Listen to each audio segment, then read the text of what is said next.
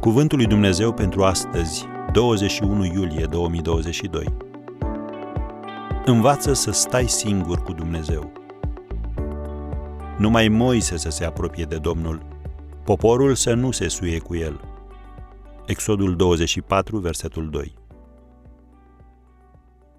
Este esențial să stai singur în prezența lui Dumnezeu, dacă vrei să-i auzi clar vocea.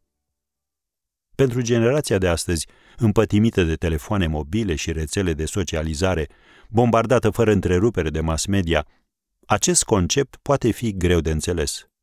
Dar dacă nu vei sta singur cu Dumnezeu, nu vei ajunge nicăieri din punct de vedere spiritual. Îți dorești să-L urmezi pe Hristos cu toată seriozitatea? Știi ce făcea El? Se ducea în locuri pustii și se ruga, citim în Luca 5, versetul 16. Sau s-a suit pe munte să se roage singur la o parte, Matei 14, versetul 23. Cum crezi că a devenit Iacov înșelătorul, Israel cel ce luptă cu Dumnezeu? Vezi Geneza 32, versetul 28. Biblia ne spune că a rămas singur. Atunci un om, un înger al Domnului, s-a luptat cu el până în revărsatul zorilor. Am citat Geneza 32, versetul 24. Victoriile spirituale cele mai mari se obțin în urma bătăliilor pe care te cheamă Dumnezeu să le duci când ești singur cu El. El îți prezintă și îți clarifică planurile pe care le are pentru viața ta atunci când nu este nimeni în preajmă. Asta pentru că El dorește să fii influențat mai mult de El decât de ei.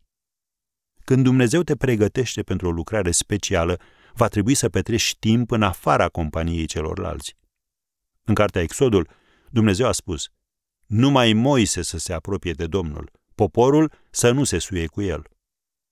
După ce Ilie a stat o noapte singur în peșteră, Dumnezeu i-a zis: ieși și stai pe munte înaintea Domnului. Și iată că Domnul a trecut pe lângă peșteră. 1 Împărați 19, versetul 11. Daniel a rămas singur și a văzut această mare vedenie, citim în Daniel 10, versetul 8. Iar Ieremia spune: am stat singur la o parte căci mă umplusești de mânie.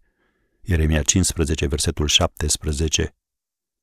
Așadar, învață să faci deosebirea dintre singurătate și solitudine. Când Dumnezeu te cheamă deoparte, strânge tot ce poți din acea experiență și treci la nivelul următor.